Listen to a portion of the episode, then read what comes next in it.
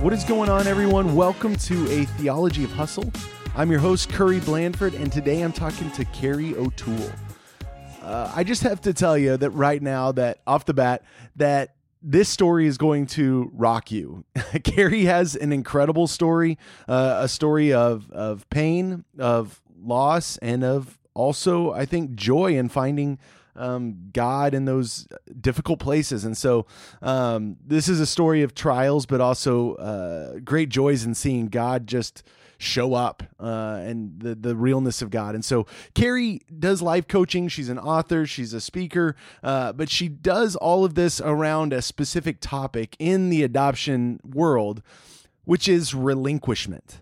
Uh, now, that's not a topic that most of us have probably ever heard of or thought about. Uh, even in the adoption world, it's not that well known, honestly, what happens with the relinquishment. But sometimes uh, kids come into care that uh, just have so much trauma or so much stuff going on that uh, it's not, it doesn't work for the family, and and relinquishment has to happen. And so uh, we get that story in, in, this one. I think this is a real profound story. It's a real important story. It's one uh, that we need to understand. I mean, yeah, this is part of it. And so I think Carrie does an amazing job unpacking her story for us. Um, and I think uh, for anyone out there hurting, they can really like lean into this story and just uh, uh, experience alongside her the the heartbreak, but also, yeah, like I said, seeing God. And so I can't wait for you to hear her. She's got a great story. Uh, make sure and check out uh, all that she's got going on. I'll make sure and leave links uh, in the podcast notes there so you can just see what she has uh, going on. I just want to quickly remind you to make sure you're following me on Instagram and Facebook at Theology of Hustle and on Twitter at Curry Blandford, just to make sure you know what's going on with the podcast. You're staying up to date and all of that stuff. And yeah, I hope you enjoy this interview with Carrie. All right, well, Carrie, thanks so much for jumping on the podcast with me. It's uh, it's good to see you. It's good to talk a little bit. Absolutely, good to see you too. Yeah. So let's just uh, start off the podcast by just having you sort of introduce yourself to everybody. All righty. Well, I'm Carrie O'Toole, and I work as a life coach. I've got a degree in counseling and actually in human services specializing in marriage and family therapy. Okay. And um, i'm also a certified crisis responder. So I, I i learned about that because the clientele that i work with typically have ptsd and okay. i wanted to understand what's going on in our brains and how how grief and trauma kind of fit together. So I went on and, and got some special certifications in that as well. Okay. Awesome. Awesome. So it, so now you uh so what you do what do you do now? I mainly work with adoptive parents okay. who are in a couple of different places. One, they are just kind of at the end. They don't know if they can do this anymore. They don't sure. know how to even tell if they can do it anymore. How, you know, they're they're so overwhelmed and everyone they go to no one has any answers right. for them. So, you know, I typically work with with clients where um, their family is totally traumatized. Okay. Their marriage may be falling apart. Other kids are really struggling. The adopted or foster child that they've got in their home.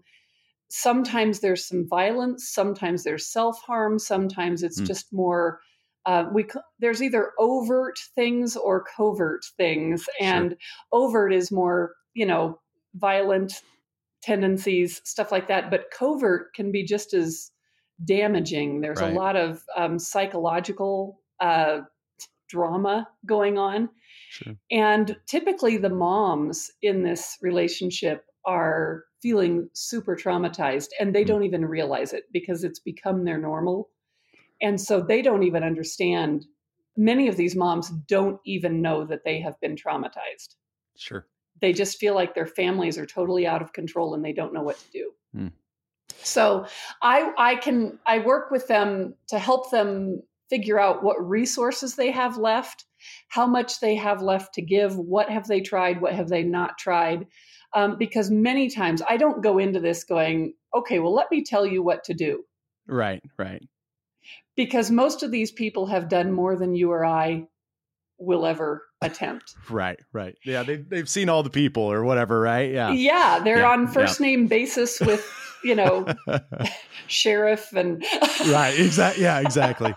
Got all the phone else. numbers. They've they've got them on speed dial. So, um, yeah, these are not um, people who haven't tried. Mhm. Th- these are people who have been working at this for a bit, and they don't know what to do. And many times, you know, I never make a decision for them. I don't give them guidance in what to do. I just kind of walk them through and ask good questions to help them figure out what they need to do Right. and figure out how bad the trauma is. And what we're finding is that many times it's really difficult to heal trauma when the triggers are living in your home Right. Right. And when everyone is triggered. You know, it's one mm-hmm. thing if it's only the child that has the trauma and the parents are are pretty stable. But once the parents are traumatized too and all the other kids in the home are traumatized, how do you calm that down? Yeah yeah it's true. It's Good. tough. Yeah, that is that is so that's tough. kind of what I do. yeah, that's just a. I just do this little thing. I just have this one this one little thing I do. Yeah, it's this one little yeah. niche. yeah, yeah. But okay, okay. So before we get too far down that road, though, let's let's back up. We'll get there. We'll get Yeah. there. But let's back up and let's walk through a little bit of your story, if you Yeah. don't mind. So, Yeah. how did you get to where you are today? You bet. Well, obviously, you don't just fall into this Right. kind of thing. Right. Make it up in your head. Hey, I Right. have an idea. yeah. So, uh, my husband and I, Bob, his name is Bob, uh, we have been married 33 years and um, struggled with infertility for a bit. And um, we adopt. So, I have an adopted brother. Uh, Oh, okay. He was adopted from Vietnam. We got him when I was about seven. And he and I were always very close. And I remember thinking when I was a little kid, hey, one day I'm going to go to Vietnam, Hmm. you know? And so when my husband and I got married, even before we got married, we talked about adoption. And that was just always sort of a thing in our family like, oh, of course, you just do this, you know? Right. Yeah. For some people, it's a little weird, but for us, that's what we do. Yeah. So um, when we struggled with the infertility, Vietnam did not pop into our heads, but we did think about adoption. And so our oldest son, Brendan, we adopted, he's now 27. We adopted him at birth, and we were actually at the hospital when he was born. It Oh, was an amazing That's cool. amazing thing. Yeah, you know, we knew that his birth mom, she had chosen us, and we knew that she was in labor, and so we were at the hospital, and we were actually standing right outside the room when he was Wow. born. So we heard his first cry, and uh, the doctor said to her, "Do you want to hold him?" And she said, "Are his parents here? Go get his parents." Hmm. And so we were brought into the room and handed the baby, and everyone in the room was crying the doctors, the nurses, us, the baby, you know, Yeah, everyone was crying. It was just Wow. amazing.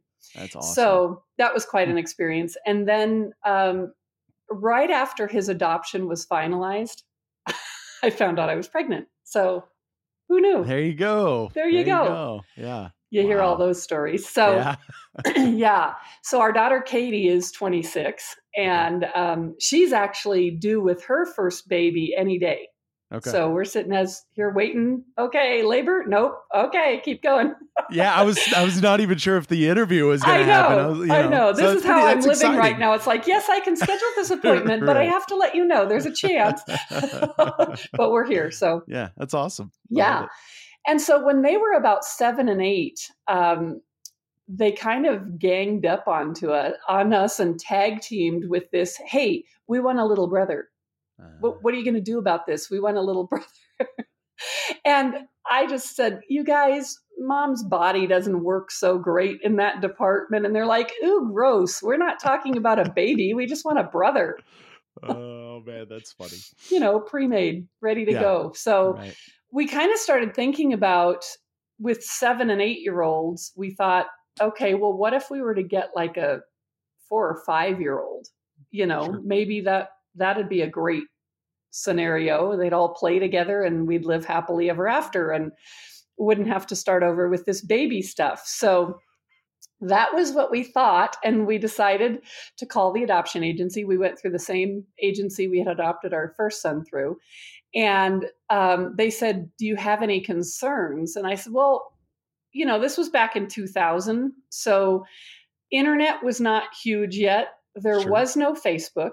There were no support groups or anything. We were out yeah. there on our own thinking, you know, we've done this before and I have a brother and everything turned out fine. Let's just adopt, you know, yeah. no no biggie. So I just said, you know, I'd heard about something with kids at this time the only news out there on attachment or anything was about Russian block orphanages where these mm. kids weren't able to bond or, you know, and they were leaving them in cribs for hours. And so I said, I, we don't want that. Right. We right. know that we don't want to deal with that.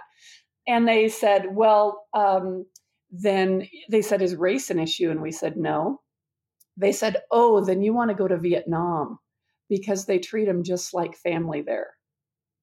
Interesting. And that was what we had always said hey mm. one day let's go to vietnam. So right. this obviously was god you know? Yeah. Yeah. Right. At least the way that we knew at that time yeah, and, how yeah, god speaks yeah, you know? Right, get get a coincidence or whatever and there you go.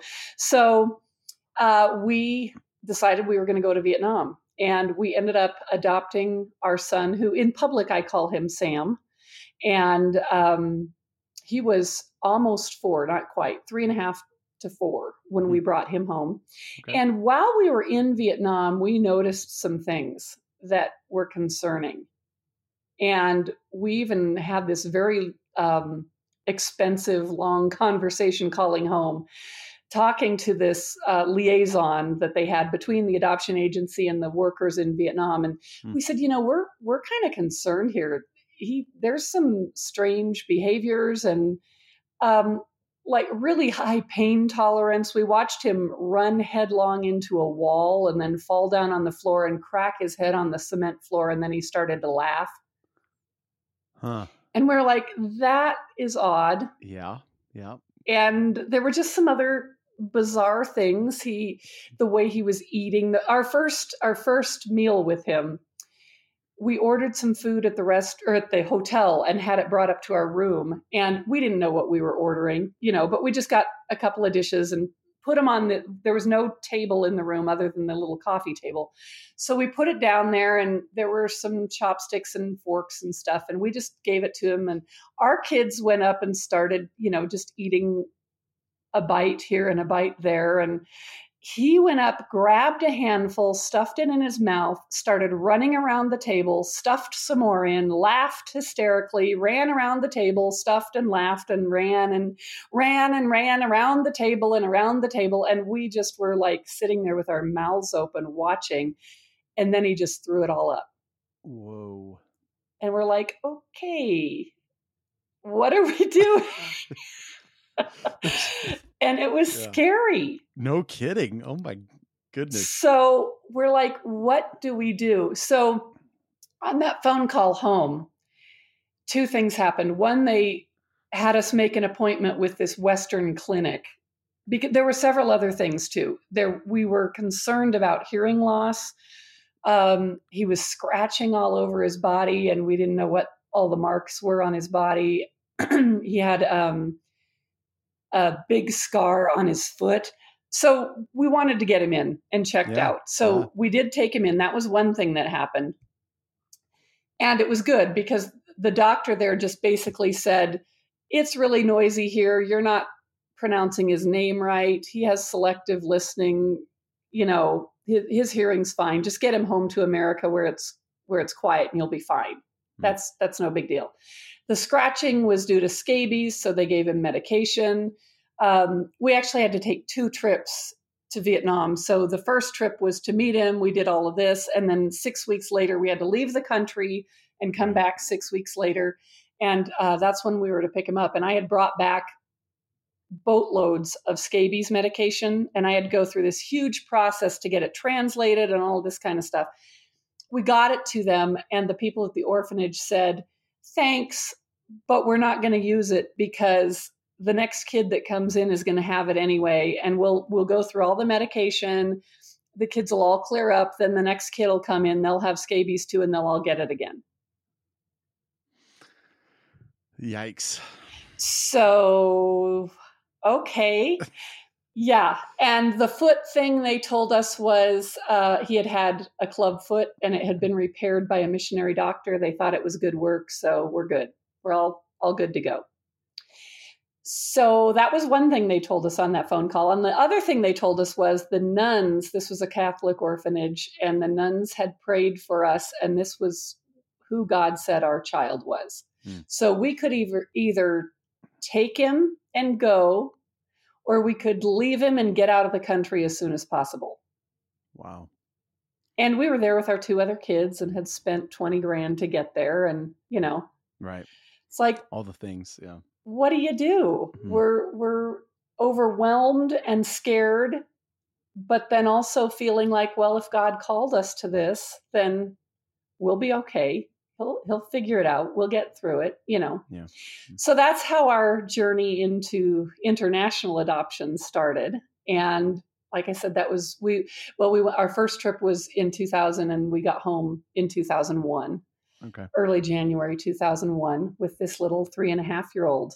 And life was crazy from day one. I remember calling home from on the second trip. My husband didn't go with me. My mom and my my Vietnamese brother actually went with oh, me, really? and it oh, was okay. his first trip back huh. since he wow. had been adopted. So we there's just a, a story with him. While we were in country, our son was really having a hard time one night. He would wake up at three or four in the morning and just cry and cry and cry and try and get out of the room. He'd go mm. to the door and just try to escape. You know, we kept asking people, Would you tell him what's happening? And they'd say, He's just a child. So nobody would explain anything to him. Right. So who knows what he thought? Yeah. You know, we're right. kidnapping him. We're just, right. he, he doesn't know when he's, if he's going back, where we're going the kids weren't there on this trip so you know on the first trip they could play a little bit and that made it easier but this trip it was just me my mom and my brother and it was right. crazy hmm. so one morning he had been screaming for about an hour and my brother came out of his room and our son he didn't want anything to do with me he would literally sit on the floor and turn his back to me hmm. and my brother came out of the room and he's vietnamese and he held his arms up to him because he wanted to be picked up. Oh, wow. So my hmm. brother picked him up and he stood there, and our son is crying. And at this point, my brother starts crying so heavily that my mom and I helped walk him over to the couch to sit him down because he's holding him. Hmm. And so they're both just sitting there sobbing. And my mom said, What is it? And my brother said, I just know. I just know. And it was so heart wrenching yeah. watching wow. that, you know. So um, everywhere we went in Vietnam, my brother would get stopped and people would look at him and they would say, Vietnam? And he'd say, Yeah, Vietnam. But they'd say, You big. Because he, you know, he was only five nine, but yeah, he played football in high school and had an American diet. Right. You right. know, he was yeah. a big guy. Yeah. And so it was bizarre for him because he never really felt like he fit in the US. Yeah. And then he goes to Vietnam and he doesn't fit there either. Hmm. And so, you know, just watching all of that was like, yeah. okay, this is our son's future, right. or at least a, a potential, you know? Yeah. Mm-hmm. So we got home and everybody kept saying language was going to be the least of our issues. Well, language was a huge issue. I can imagine so. you bring a four year old home and you don't know anything. And, right. you know, he's crying all the time and we don't know what to do. And, but it also kind of felt like he was an animal that had been let out of a cage. Sure. The way he ran around the house mm. and just trashed anything in his sight. So, you know, we had to, anything that was about waist level to us or under, we just boxed it up and got it out of our house yeah. because it would have been destroyed. Yeah. And he didn't understand no. And even if he did, he wasn't going to do it. And right. so it was just crazy. We came home, immediately had a couple of surgeries. His teeth were a mess. Hmm. And um, first time I took him to the dentist, uh, we had gone to many doctors when we came home. We went to an orthopedic to see what was going on with the foot, and it turned out he had had a club foot and it had been repaired by what they think was probably a missionary doctor. Okay. And they said it was a good job, so don't worry about it. They said, Did you know Kristi Yamaguchi at the time she was a figure skater in Yeah, the yeah, Olympics? And they said, She's got a club foot. Hmm. We're like, Really? okay, don't worry about it. If you she's go, got yeah, a club foot, then we're good. so, um, but when I took him to the dentist, he freaked out. Hmm. And the dentist actually thought maybe he was missing a tooth right in the front. And she said, I think that maybe somebody pulled a tooth without Novocaine Oh my. because the smell in the in their office was driving him he, it was going Hmm. crazy over this smell so we ended up putting him under um, and she filled eight cavities pulled eight teeth deadened eight nerves his teeth were just a mess. So you know the first several weeks we're home they don't refrigerate anything over there. Over here everything's in the refrigerator. So i'd get an apple or something and he would just the nerves in his teeth. So i had to Uh, let everything okay. sit out or microwave it or get it to room, room temperature because he couldn't stand anything hot or cold. Wow. so that was crazy. Mm. and so we start thinking about school. And we waited until he was four probably six or seven months and we had him tested through an early intervention program in colorado and when the test results came back they now we knew they were going to be low because of the language thing Right. Mm-hmm. but he came back less than the first percentile Whoa. and we're like oh my goodness what are we talking about here like one of the tests that they gave him they put two blocks next to each other and then stacked one on top and asked him to do it and he couldn't figure out how to do it. And i remember saying to the therapist like how can you not know how to do this? And they they said first of all part of this is spatial relations. Like you learn your whereabouts. Am i over on top of under whatever when you're learning to crawl and Right. when you're down on the ground he was in a crib till he was 2 and he never learned to crawl. Hmm. so that cross crawl in the brain you know left and right hemisphere of the brain all of that he missed it. So he couldn't walk up the steps. You know he'd do a left foot right foot left foot right foot. He couldn't go left right left right for probably a year after he was home he didn't know how to swing he didn't know how to slide so you've got a four and a half year old who can't swing Right. who can't go on the slide. He didn't know how to do any of this. And he didn't know how to play by himself. He didn't even understand what play was. And I didn't know that you had to learn how to play. Yeah, I didn't either. No, Yeah. it you know, it was it it just felt so crazy because we're Yeah. like these are things that every child knows how to Right. do and he didn't know how to do natural. them. Yes. Yeah. And they kept saying he is going to need thousands of repetitions. Thousands. So I used to sing the days of the week and numbers and colors. And it would be so frustrating because sometimes he would know red and the next day he didn't know red. Right. And so we did two years of preschool. The second year, he did actually a half day of preschool and a half day of kindergarten. And then the next year, he repeated kindergarten. And, you know, we just kept trying to catch him up. But there were all these other crazy things going on too in our home Hmm. that besides this the special education and we had him in occupational therapy and physical therapy and vision therapy and you know if there's another kind of therapy we did that too right. and we had him prayed over numerous times people at our church and all kinds of stuff that you know just trying to help and we just kept feeling like one of these days it's going to click and our family's going to be okay Right. and as time went on, it just kept getting worse. And Mm. we're like, what is the problem? Well, now that I have this degree and have talked to people all over the world, Yeah. I understand trauma. Hmm. We didn't understand trauma. Nobody explained that to us. You know, at this point, there was there was nothing about developmental trauma or anything like that. We did have him diagnosed with reactive attachment disorder, and Okay. that was pretty clear. You know, they had a. Now, this is a confusing and controversial diagnosis. Okay. Sure. Lots of therapists will not diagnose it. They don't like it. It feels to some of them like you're putting a death sentence on this kid or something like they're Ah, never okay. going to be able to have relationships and they can't be in a Okay. family and so they won't diagnose it Okay. but we're walking around with this alphabet soup of diagnoses because we had PTSD, post traumatic stress disorder, we had generalized anxiety disorder, we had nonverbal learning disorder, we had, you know, there were some sensory issues, we had all these crazy diagnoses. And every time I would get another one, I felt like I had to take a grad school class, Right. you know, to learn to just know what it is. What is this? Yeah. Right. and Right. you have to learn what it is so that then I can go in and tell the teachers and the therapists and the coaches and whoever else was interact, you know, Sunday school teachers because Yeah. he didn't learn the same way and these weird behaviors would come out in the middle of somewhere and nobody knew what to do with it. So I had to learn it and then go teach it. Yeah.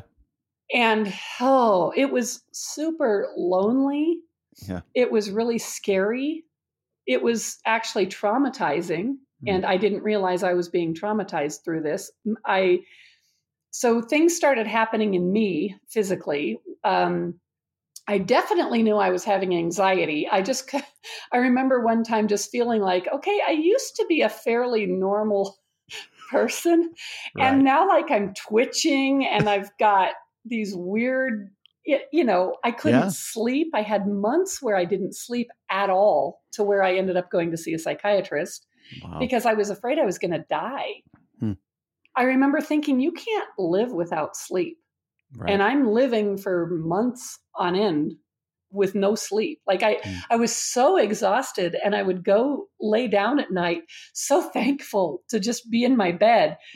And then it would be two o'clock and then it's four o'clock. And then I'm panicking because I know the day's starting. And I, I, I remember calling my mom sometimes at 10 o'clock and saying, I don't think I can make it to noon.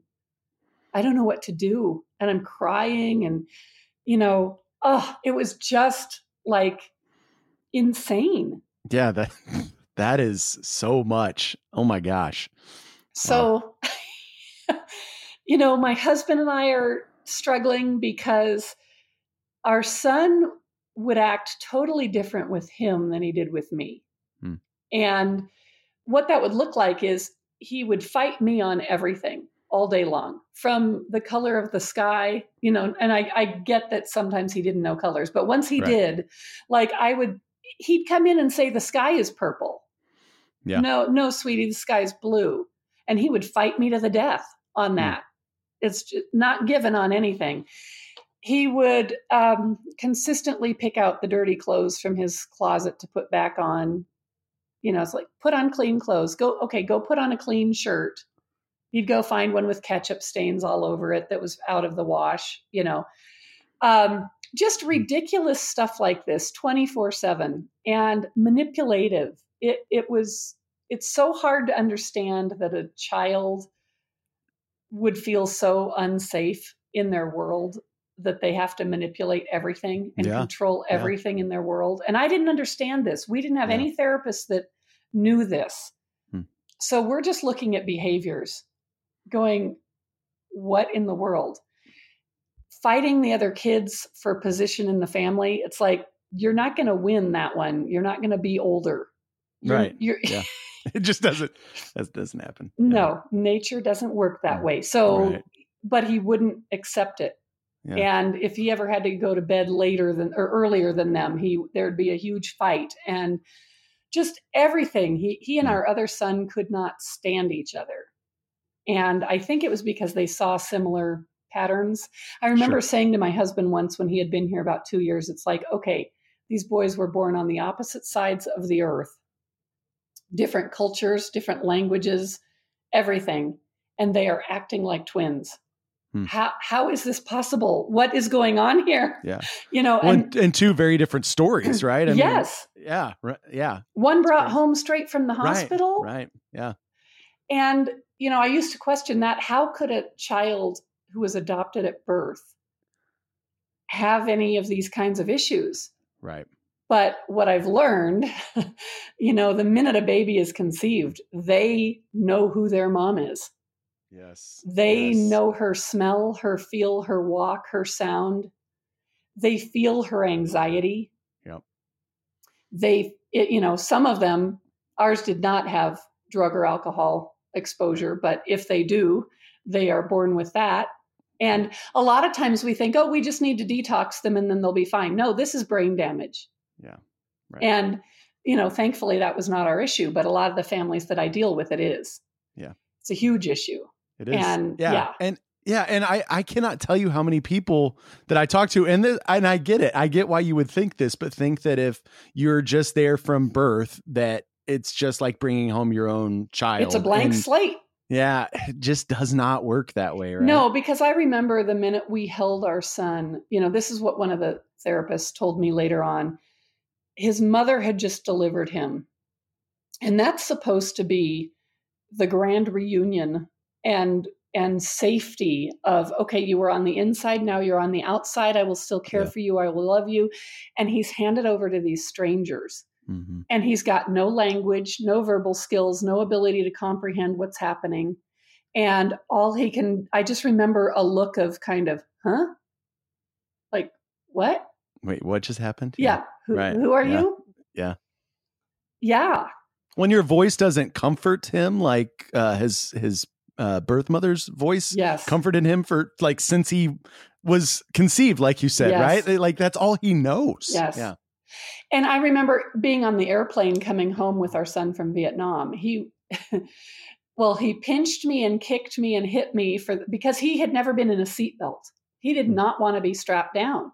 So we had one flight from like Vietnam to I don't even remember Saigon or no, we left from Saigon either Singapore or Hong Kong. I can't remember. I think we went through Hong Kong coming back and that whole flight he just pinched me and you know, tried to get out. So I had my hand around his buckle so he couldn't unlo- unbuckle his seatbelt. And he just sat there and pinched me through the whole flight. And he missed his nap. And so we get on the next flight, and it's a several hours in, and he wanted to get up, and he is fighting me and fighting me. And um, finally, he fell asleep. And that was like, oh, thank you, thank you. But about two hours in, the whole plane is dark, everyone's asleep, and he starts this. Wah, wah, wah.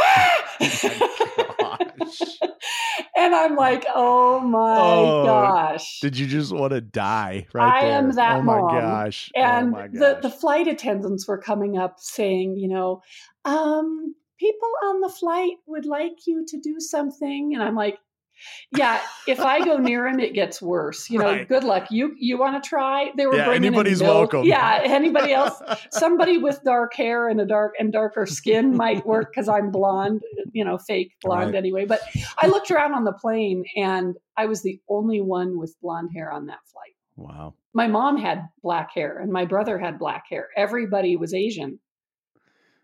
And I'm the only fake blonde on the flight. And it was like, whoa, Right. you know. Yeah. So that must be what he felt like coming here, Yeah. Right. you know, looking around and you're the only one that looks like you. Hmm. So anyway, we we just did every type of therapy that you can imagine that, that was out there. I was driving him an hour every week to go to this attachment specialist in another town because that Hmm. he had been recommended by the agency and supposedly was like the best in the state at that time and went for I think 4 years and had him come to our house for a thousand bucks a pop a couple of times. Um, you know, because he kept saying, "Well, may let's let's get me into his environment, and then I can help you in your home." So he'd come and work with us, and you know, nothing got better, nothing helped, and my mental health was starting to fade. We were starting to see the other kids. Um, you know, we wanted to be the family in the neighborhood that the kids would all come play at Right. we we moved a couple of times trying to work things out because at one in one home the boys shared a bathroom that was not going to work after uh, the youngest one was smearing poop all over you know Right. yeah. So we're Yeah. not going to be able to do that anymore. So we moved to another house, and in this one, the daughter and the and him shared, while the other one had his own bathroom. Well, she was starting to go through puberty, and he's acting like he's going to come into the bathroom all the time and he'd she'd be in the shower and he'd start jiggling the door handle i'm coming in i'm coming in and then he would sneak into her room at night and stare at her while she was sleeping and she'd wake up and he's touching her hair and you know i'd ask the psychologist or psychiatrist why is he doing this? And he said you know when he was in the orphanage friends would just disappear Hmm. they never told him where they were going they Yeah. didn't say you're getting adopted they didn't tell him what that was he didn't know what a family was so he'd wake up one day and his friend next to him was gone so he's constantly worried. Every day he'd say, Where's dad? Where's dad? What time's dad home? What time's, you know, where's Katie? When's she going to be home? Where is she? And he, it was just nonstop, incessant questions. Hmm. And I would tell him every day, and it never made a difference. And I've learned since then there's something that, that we call felt safety Yeah. where a Yeah. child until they feel safe they are not safe in their mind and it doesn't matter i remember we had been home about six years and he went with me everywhere i never left him ever you know Yeah. i mean Yeah. maybe a sitter but it was usually my mom who had been with Mhm. us and he knew her um, so we'd be coming home from the grocery store and pull into the garage i would close the garage door we'd get the bags out and if i got to the door before him he'd start screaming wait wait! Like i was leaving him and we're going right. into the house. We're not Right. leaving you know? And i would just say sweetie we're we're home. We're coming together you know? But it didn't make my words meant nothing. Right. he never felt safe and so there was this love hate relationship he had with me because he really did want me but he would reject me at every moment he could and he would sabotage everything. One mm. time we were walking at disney world. We had planned this trip for years.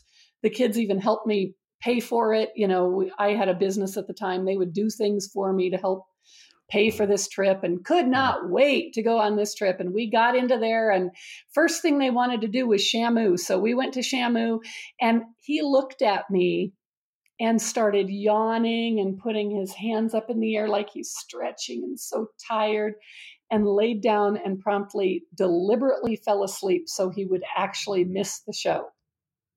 He sabotaged himself in that way. Wow. And then one time we were walking and he ac- accidentally grabbed my hand because he forgot he hated me. And all of a sudden he looked down and realized that he had my hand and he threw my hand down and he was mad at me. Yeah. Because he had forgotten and mm. actually allowed me in for a second, you know. Wow. Yeah. And it was just like crazy, crazy, crazy, crazy. So I started really struggling and I was crying a lot. I was not sleeping. I was seeing a psychiatrist for anxiety, depression, and sleep issues. I was on what I later discovered was the same little concoction that killed Michael Jackson. Oh, that's that's comforting. yeah, mine was not being administered IV, you know, Right. Right. Yeah. and in large quantities. But still, Right. when they said what he was on, I was like, oh my gosh, that's what I was on Wow. just to get me to sleep and just to get me to my body to calm down because trauma impacts us physiologically. Right. And I, I said to my psychiatrist, like, which it even sounds funny saying that, oh, I said to my psychiatrist, but I, I said, can you catch anxiety? Because I was never an anxious person before. And he said, oh, yeah, absolutely, you can. Yeah. Definitely. Hmm. So here I am on all these meds, crying, falling apart. And one night at bed, at bedtime, I told my husband, if something drastic doesn't change, you're going to end up a single dad. Hmm. I said, I'm not leaving, but I believe I'm going to die. This is going to kill me. And I don't I don't have a diagnosis. I don't know that there's anything physically wrong, but I can feel my body shutting down Hmm. and I can't do this anymore. Like I am so wired and wigged out all the time. I cannot do this anymore. And I don't know what that means, but I'm done. Mm. So help me because I'm dying, is basically what I was saying. Right. And I had said this for about two years. And we just kept trying a new thing. And I said, no respite is going to do this. No new therapy is going to fix this. I don't know what this means, but something may, I mean, so we actually talked about the possibility of him getting an apartment with our son. Mm. And, you know, over time, we're like, that is not an answer. Yeah, right. Let's separate our family to keep our family together. You know, right. that, that's yeah. not an answer. We didn't know what to do. Mm. And we didn't know anybody who had ever been through this before. We didn't know that there was an answer. We didn't know what to do. Mm. So the day after I told him that, we were actually in a consignment store looking for a cheap uh, dress because he had a work thing that we needed to go to and we had no money because we were spending more on therapy than our house payment for about yeah. three years in a row. So hmm. I needed a $10 dress to go to a business function. Yeah. so we walked into this consignment store that a friend of mine owned and two years prior, prior to this, they had come to us asking if we would um, be their support through an adoption. Hmm. And they wanted to know all the good, the bad, the ugly. And we shared it all with them, and they knew. Yeah. So we walk into her store that day, and she says, Hey, guess what? And I said, What? She said, We're getting ready to adopt. And two years prior, when they had gone through this, they withdrew because she found out she was pregnant with twins. So that's okay. why they had not done it before. So now she's right. telling me we're going to adopt. I said, Oh, you're finally going to get your little girl. At this point, they had four little boys. And okay. she said, Okay, so they had a nine year old, uh, let me think, nine, four, and twins that were like a year and a half. And they're saying they're getting ready to adopt. that is a, uh, yeah, that's a full, that's full house yeah, right there. Yeah. yeah. And she says, No, God's made it really clear. It's a boy, he's local, and he's older. And I started to cry. And she said, You got one you want to wrap up? And I said, No, that's not what I want, but I don't, you know, I just said the night before, I can't yeah. do this anymore. So she said, could we just take him for the day and give you some time to think and rest? I said, thank you. So they picked him up the next day after church and kept him all day. And then the next weekend, they took him from Friday afternoon till Sunday night at bedtime. And we started thinking, well, maybe this could be a weird little, yeah. you know, situation that might work for us. We'll have him during the week. They can take him on the weekends. But what started happening was his anxiety would spike every time he came home. So he'd do hmm. great over there, and then he'd come home and he, it was worse than ever. And yeah. and then I started recognizing the same thing was happening with me. He'd mm. leave, and I'd crash, and I'd try and participate in something with our family on Saturday. But by Saturday evening, I was starting to panic again and I didn't know what was happening. I was diagnosed two years later with PTSD. So I, I didn't realize that's what it was, but I was right. having PTSD attacks. So, uh, spring of uh, 2009, they had him for a holiday. It was President's Day weekend. Mm-hmm. And he was supposed to stay till Monday at bedtime. Our daughter at the time was 16 or almost 16. And so she was taking driver's ed classes. And she was out with a an instructor on a drive. And at about nine o'clock that night, the doorbell rang. And I flipped because I thought they were bringing him home. Right. And she just wanted to come and say, Hey, I'm in the neighborhood and I'm driving by our house. Look at me. You know, so I said, Hey, great job, sweetie. She shut the door and I crumbled onto the ground. Hmm. And I said to my husband, I can't do it anymore. I cannot do it. I he can't come home tomorrow. I'm not ready. I can't do it. I don't know what to do. You know, I'm just flipping out. And he called them and he said, Can he stay longer? And they had been waiting for us. My husband was the he was the um, one holding up the ship here. They yeah. were ready. My husband just kept saying, You can't do this. You don't do this. And so when he called them that day, they said, We can take him the rest of his life. And I just, yeah, and viewers, you can't see. but we've got some tears here. Yeah, I mean, right. it's it's it's an awful story. No, It's an it awful is. story. Yeah. My husband felt like he was having to choose between his wife and his son. Hmm. And you know, what option did he have? He didn't. Yeah.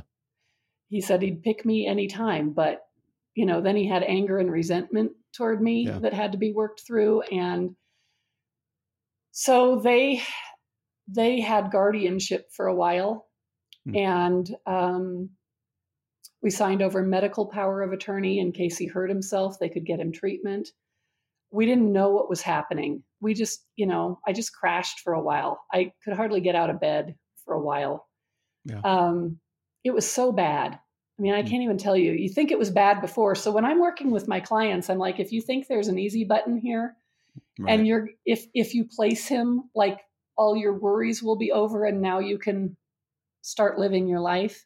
No. Yeah. this there is no you are going to suffer if the child stays in your home. You are going to suffer if the child is removed from your home.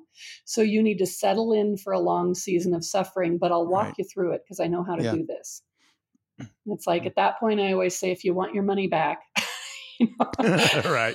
there you go because that's not the Right. answer they want to hear but yeah. you are just going to be suffering for a while because there is no you love this child and if this child can't make it in your family and that's really what we came to he is not thriving Right. Yeah. It's not good for nobody's nobody's uh, No, thriving in our this kids would not yeah. come for dinner they they Yeah. you know we'd say it's dinner and i'm not coming they couldn't sit at our table Right. You know so he finally was moved into this home it actually took over a year because i don't really know why their family was just not in a hurry Yeah. to finalize they were figuring it out and doing what they needed to do and there's Yeah. a lot of paperwork and we couldn't push it so it took over a year and i Hmm. remember going to court that day and us on one side them on the other side and we were terminating our parental rights and the judge is saying so you are telling me that you are unfit to parent this child well no that's not exactly what we're saying but for your purposes yes Right. and he was adopted that same day so he was never an orphan he did not have to go through a system or whatever Right. they you know. And Yeah. the, the judge actually said to us he said he does family court said most of my cases a child is removed due to abuse or neglect. And he said if you can believe it this is a happy day in my court. Hmm. this is two two families coming together for the best interest of a child. No one was abused. No one was neglected. It's just it's not working and so we're Yeah. trying to find a better option and you know what we've learned is the moms in these situations are what we would call a nurturing enemy because whatever happened to him in the first three and a half years of his life first of all the mom that he thought was going to care for him did not Yeah.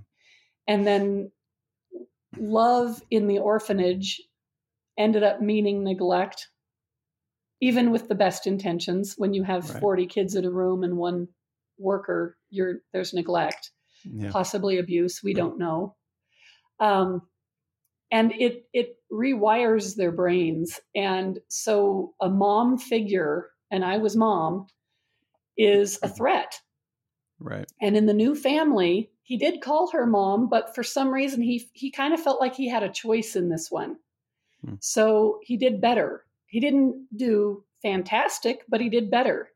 Yeah. that family still almost blew apart but they did better than we did. And um, so it's a bizarre bizarre situation. This was back in 2009 so it's been 10 years. Hmm. you know we've had 10 years to heal from ptsd my marriage almost didn't make it several times. We we separated a couple times and had to work through a lot of stuff. There had to be a lot of healing and Yeah. you know our family is still healing but now i work with these other families and you know sometimes just having somebody who's been through it and they understand and i'm not judging them and they don't feel like total failures because i say hey anything you say about yourself point it right at me Yeah. because i did it too Yeah. So I mean, there's so many ways we could go here. You know, Yeah, there's uh, the, yeah. there's the the spirituality thing, the Christian thing, which is so difficult. There's, you know, I, we met speak where we were speaking at an Yeah. adoption conference, and Right. it's so interesting because I'm always kind of put in this back room, and people want to look around to make sure no none of their friends see they're coming Right. into my workshop. Yeah. Yeah. Well, and and I think that's the point eh, that most people don't know. Most people know adoption and foster care is hard. I talk about it a lot on this podcast. you are in a subgenre like a, a genre of adoption which is relinquishment which is like a whole nother level right i mean there's just Yeah. there's nothing that compares with that And you know what though? There's hundreds of us. right there are thousands There of us and and Yeah. we skunk we slink around in the back rooms of yes adoption support groups because we're ashamed Yeah. we're judged we're condemned everybody thinks it's our fault. And we're not the ones who brought the trauma in and i'm not saying it's the child's fault. I'm blaming trauma. Right. Trauma is a crazy beast and Mhm. but the adoptive parents get blamed for it. Totally. And it's like, how can you take this family that before all of this was kind of like a pillar of the community and the, you know, everybody's like, oh, you guys are so amazing. You're doing this. you adopted such good things right Yes. And like Yeah. my older son, I've told him the adoption community doesn't even really like me. And he's like, hello, I'm still Yeah. here. right yeah you still have an adopted son you know, yeah right we are, I am an adoptive sister. I am an adoptive mom twice, domestic and international, and I'm also a placing mom. Hmm. So I kind of know adoption. Yeah, yeah, you do. You do. Uh yeah. You're, you're it's just so hard to like even I mean, yeah. Sorry, Like, sorry to leave you No, speechless. no, not at all.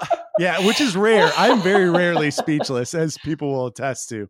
But uh, okay, and and now let, let's let's look back though at like your story because I think the beautiful thing about this is that it's hard to it's hard to know why God put you in that position, Yeah. right? And like why him and why Vietnam and you know because Mm-hmm. like you said, it's like God. It seemed like God's call at that Yeah. time, right? It all made sense at that moment. And I still and now you look was. back, right, right, and you look back, and how do you like, yeah, how do you contextualize all that stuff in light Yeah. of where you are now? Well, you know, so one of the workshops that I did at the conference that we met at was Mm-hmm. called "When You Follow God's Call and Your Life Falls Apart." it's a great, that's a great one. And what I want to say is everybody has to kind of get their their own way. My journey may not be what everybody else goes to because I had moments where I was teaching Bible study and I'd come home and chuck my Bible and say, "Leave me alone." Yeah. I don't if that if this is what you're doing, I don't want it. You know, I um I do want to I want to share one story and then I'll kind of come back around here. So Sure. our son had been gone about six weeks. And I remember it was early one morning and I was pacing around my kitchen floor, just kind of duking it out with God.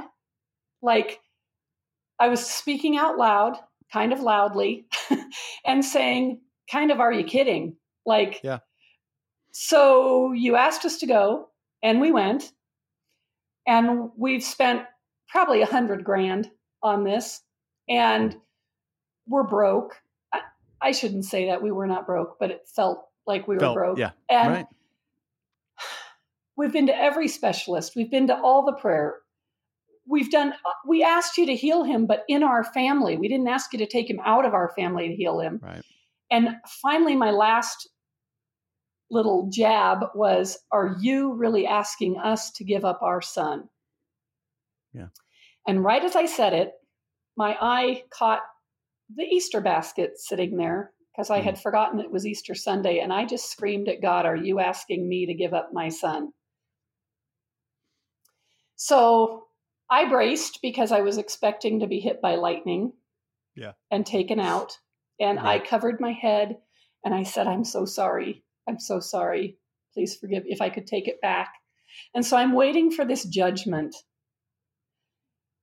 And I sat there for a minute, and here's what I heard I heard the God of the universe say to me, It really hurts, doesn't it?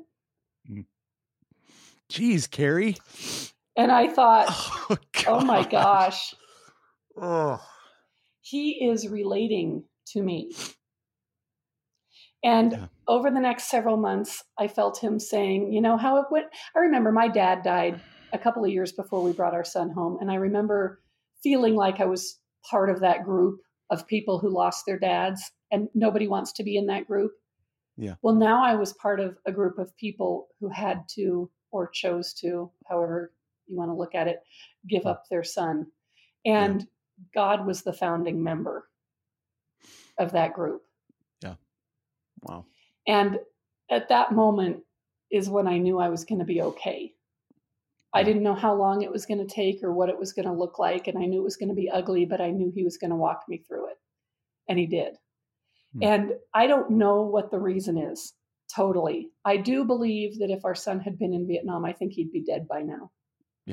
Right. I also know he was saved here. He's not living like it. He doesn't understand it. He's totally off.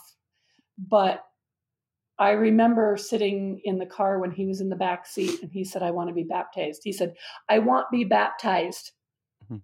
And I said, Well, sweetie, you need to understand what it means. And we took him in, and the pastor grilled him, and he understood. Hmm. And we baptized him.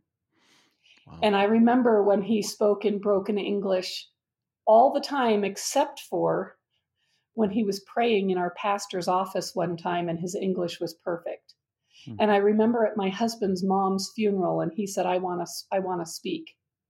And he got up with his little Bible man Bible and he picked the verse and he, he spoke the last verses in Matthew and he said that God said, Lo, I will be with you to the ends of the earth. you know, and I, I call you to go out and make disciples of everyone in every nation. And our son is reading this from his Bible man Bible wow.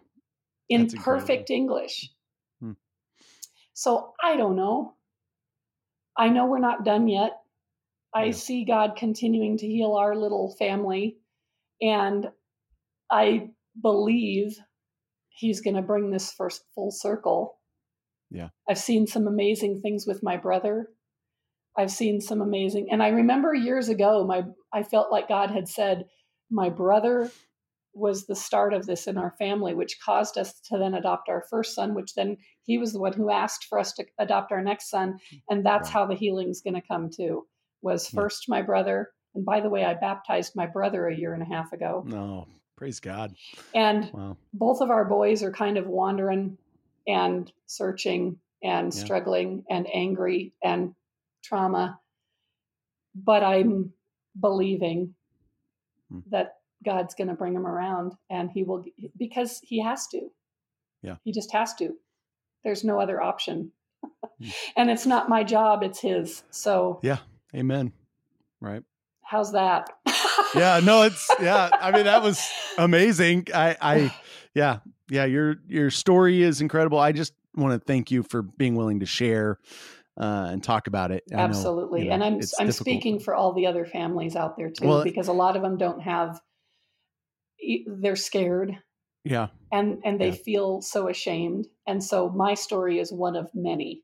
Yeah. But Yeah. I already wrote about it so I don't care. So it's already out there. Go ahead. right. Well, and uh, uh, Wednesday or Thursday, the the replanted conference Yes. this year begins, and so I mean, I'm I'm already a little emotional going into this Yeah, week and yeah, tired, yeah, and uh, just ya. a bit. But I feel like uh, people who are in that uh, capacity, even like even contemplating relinquishment, they just are so broken and just in need. And uh, yeah, I appreciate your Well, and you know, and you know, Curry, I want to say not even just those people. Yeah, I think my story relates to anybody who is Uh, broken. And it yeah. doesn't matter whether you end up relinquishing or you don't. It's the same story. right. It just is. And I I so wish I could be there at Replanted this year. And I've talked to Jen and Josh about it. And it's like, my grandbaby's due any minute. So I'm not leaving this weekend. But I'll I see you there that. next year. right yeah we'll hang out Yeah, then for yeah. sure yeah no that's great yeah no and I, I i appreciate that word that is a good word it's uh it's brokenness and it's it's hard right and Well, i it's but i love how the father yeah. the father uh, comforts you Yeah. even in the midst of like the hardest thing you've ever walked Yeah. through. He's he shows up. He you know, does. and And now I can tell you absolutely, I am more solid with God than I've ever been in my life. I see Him. I I see how He walked me through it. I couldn't see it then, but I look back now. and It's like, oh my gosh, you saved me there, and you saved me there. I am Right. stunned that I'm alive. I'm Yeah. thankful that I'm alive, and so He is so good. Even in the midst of this crazy, He is so good. So I just want to be an encouragement. And I want to thank you for having me because this is not a story that a lot of people want to open up their platform to. It, Sure. But it's real. It's yeah, it yeah. it's happening. yeah. right, right. It totally is, and it needs to be it needs to be talked about because if we leave it over, you know, oh, we don't we don't talk about that sort of stuff over to the side, you Yeah. know, then uh, well, and the thing is, some of these yeah. kids they do much better in that second family for some reason. We don't really understand it, and it's such a sacrifice on the part of the first family. Well, which Right. really is not the first family because there was a Right. family before us. And some of these kids, it just takes more than one family to Hmm. get them all the way through. And um, there's no shame in that. And we Yeah. need to be able to speak about that in the adoption community and say, we'll still stand with you no Yeah. matter what. Right. So thank you. Amen. Yeah. Thank you. That's uh yeah, thanks. That's great stuff. Is uh could you uh, let me let me let me resume speaking here. Yeah. Is there some resources and things that you want to give out for people? I know I'd love to know how to contact you or whatever. absolutely. whatever. well, my yeah. website is carrieotoole.com. Okay. And I've got a book that's called Relinquished When Love Means Letting Go.